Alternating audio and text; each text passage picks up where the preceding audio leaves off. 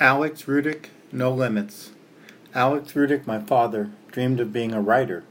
He was 16 years old in 1929 when the stock market crashed, and when he turned 20, the unemployment rate still hovered around 25%.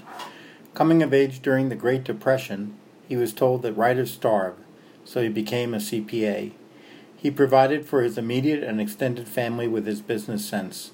My mom referred to him as physically handicapped due to contracting polio as a young boy. My dad walked using braces and a cane. As a Dr. Spock baby, I grew up believing there were no limits to what I could do.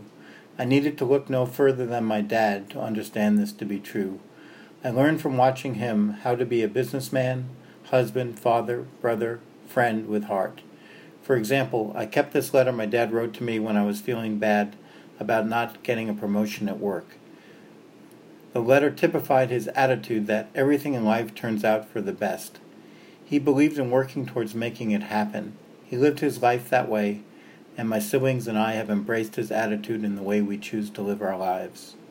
Dear Ian, it took me a long time to fall asleep last night. It was not that I was worried about you and your future, more so because I was so mad at the injustice of it. It's hard to understand people. You worked hard and felt an interest in their home and its residents while another goofs off and somehow impresses someone. In the past, I experienced a few injustices too when I was fired from jobs. My first experience was with my second job in the office of a large shirt manufacturer. I was a lucky boy. My salary was $8 per week, and I was still going to school at night.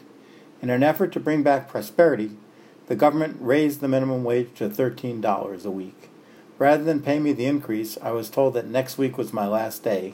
I said no, today was my last day. Today was Wednesday, so I was paid only three fifths of a week. Twenty years later, they offered me the top job.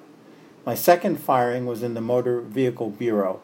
Our job was to inspect license applications and compare them with last year's to find discrepancies, if any.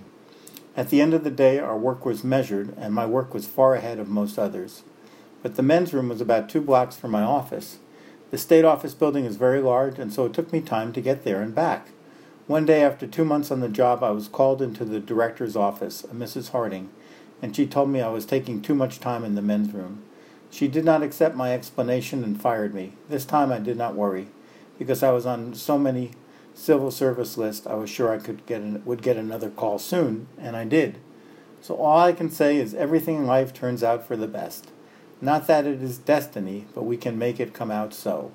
You may feel a little a bit disappointed, but your usual optimism will take over and I am sure you will find what you want.